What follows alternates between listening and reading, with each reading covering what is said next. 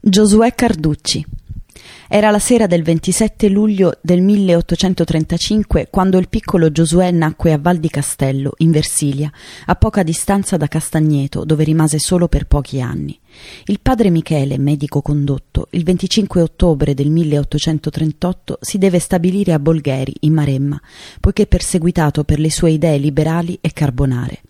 È qui che Giosuè visse l'infanzia e la prima adolescenza solitaria, in un intimo contatto con una natura deserta e scabra e tuttavia vigorosa.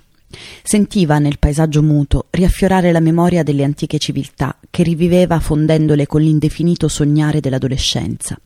Sono gli anni in cui matura il suo sentimento della vita, un istintivo amore e desiderio di comunione con la natura che nel contempo reca in sé il senso della morte e già fin da allora Giosuè cercava di superare questo contrasto con l'ideale di un'esistenza magnanima, animata dall'amore della patria, della libertà e della giustizia.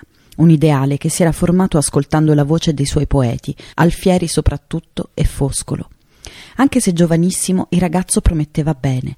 Nel 1860 Terenzio Mamiani, ministro della pubblica istruzione, lo nominò professore di letteratura italiana all'Università di Bologna e in questa città, amata come una seconda patria, Carducci visse fino alla morte. Qui pubblicò le sue poesie migliori, i suoi più importanti scritti critici e compì le sue fondamentali esperienze politiche e culturali.